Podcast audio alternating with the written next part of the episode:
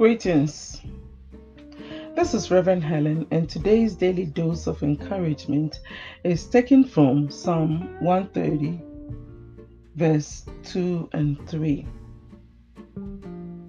If thou, O Lord, should mark iniquities, Lord, who can stand? But there is forgiveness with thee, that thou mayest be feared. Amen.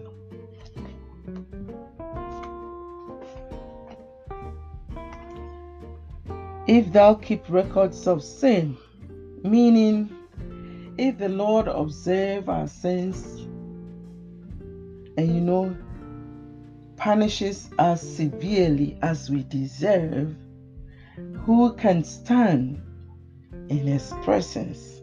Who can stand in his presence? No one can stand before the Lord. No one can escape the sentence of condemnation because all men are sinners. But there is forgiveness with thee. Thou art ready to forgive repentant sinners. So, first of all, forgive those people who have painfully wronged you or betrayed you. People close to us or people close to you, like your siblings, relatives, aunties, uncles, cousins, even sometimes your kids too, your children, those in relationships, husband and wives, can also hurt you making you feel like killing yourself. But don't kill yourself because of that. Forgive them and keep moving. Be closer to the Lord. He is a prayer away. Read the Psalms. I mean, read the Bible. Read the Psalms.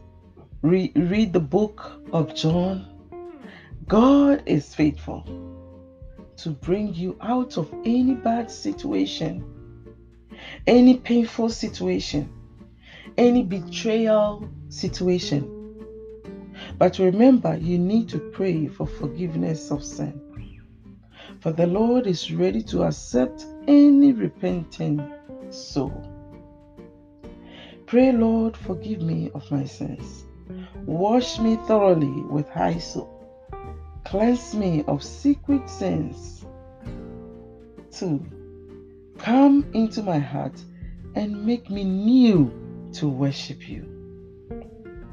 And so, those who have wronged you, you need to forgive them and also have a free mind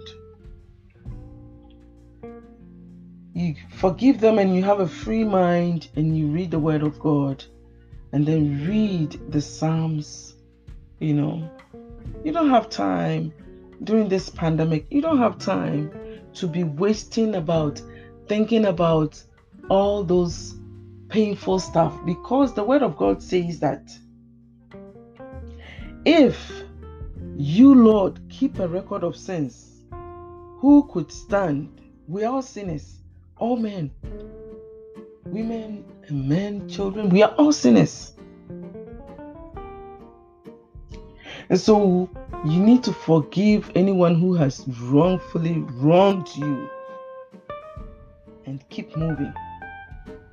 Rely on the promises of God and keep moving. It will be okay. New things are coming in your life. God is going to favor you in a special way upon so many things.